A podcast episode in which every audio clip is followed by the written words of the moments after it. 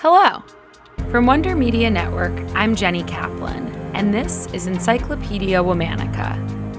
In case you're just tuning in, here's the deal. Every weekday, we're telling the stories of women from throughout history and around the world who you may not know about but definitely should.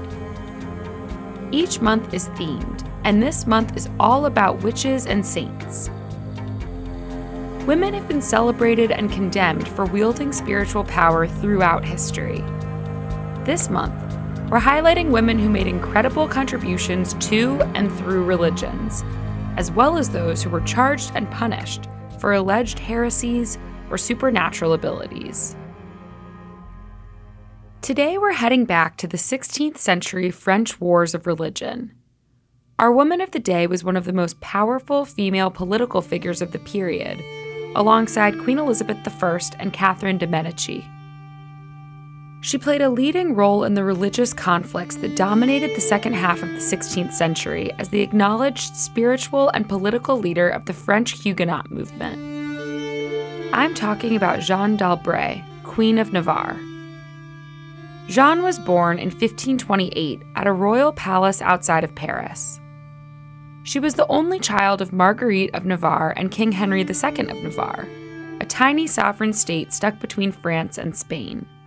Henry also claimed sovereignty over a number of territories in the south of France. Jeanne's mother, Marguerite, was an incredibly accomplished woman. She was a celebrated author of courtly novellas and spiritual works, and she was also an early patron of the Protestant Reformation.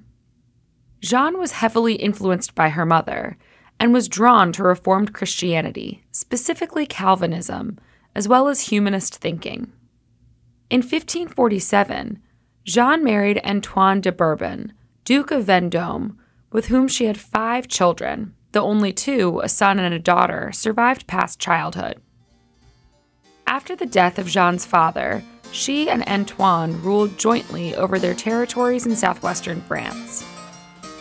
Jeanne continued to be drawn to Protestantism even after her mother's death in 1549. On Christmas Day, 1560, Jeanne publicly converted to Calvinism and declared Calvinism the official religion of her kingdom. That made her the highest ranking Protestant in all of France and a designated enemy of the Catholic Church and the Catholic Counter Reformation movement. After converting, Jeanne joined the Huguenot movement in their fight against French Catholics. The Huguenots were an ethno religious group of French Protestants, concentrated in the south and west of France.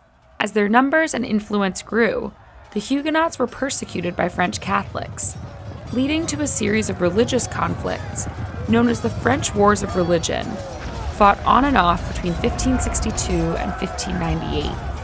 When war broke out in 1562, Jeanne worked behind the scenes to fund the Huguenots. She used her own vast fortune and mobilized patronage networks. She also used her influence at the French court to plead for their cause. Still, she stayed pretty publicly neutral during what became known as the First and Second Wars. When the Third War broke out in 1568, Jeanne faced both the threat of a noble rebellion and a royal French invasion of her territories. She was forced to flee to the Huguenot stronghold of La Rochelle on the Atlantic coast of France, with her two children in tow. Upon Jeanne's arrival, she became the de facto leader of the city and began publicly directing the Protestant insurgency. While in La Rochelle, Jeanne wrote letters to foreign rulers sympathetic to her cause, asking for assistance. She even used her own jewelry as backing for a loan from Queen Elizabeth I of England. She assumed control of Huguenot intelligence gathering, fortifications of La Rochelle, finances, and maintaining control of the civilian population of the city. That included taking care of the many Protestant refugees looking for safe haven. Jeanne also played a major role in Huguenot military activity. She even went to the battlefields during intense fighting to rally the troops and inspect their defenses. In 1569, Jeanne wrote a memoir entitled Ample Declaration, in which she defended her actions and those for fellow Huguenots. A year later, in 1570, Jeanne was the primary force in negotiating a peace treaty with Catherine de' Medici, the de facto ruler of France at the time, to end the Third War.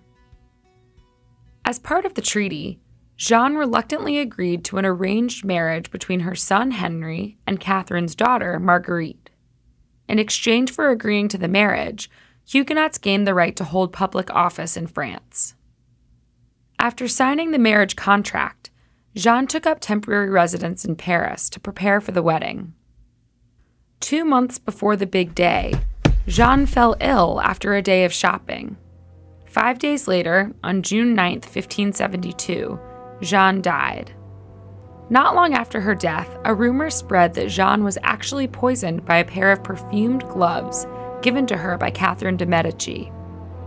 Though this story persisted over the years, there's no evidence to support the claim. There is evidence that Jeanne may have been suffering from tuberculosis. Despite her death, Jeanne's son's wedding happened, and he eventually became King Henry IV of France, the first of a long line of French Bourbon kings. Tune in tomorrow for the story of another remarkable woman from throughout history. All month, we're talking about witches and saints. Special thanks to Liz Kaplan, my favorite sister and co creator. Talk to you tomorrow.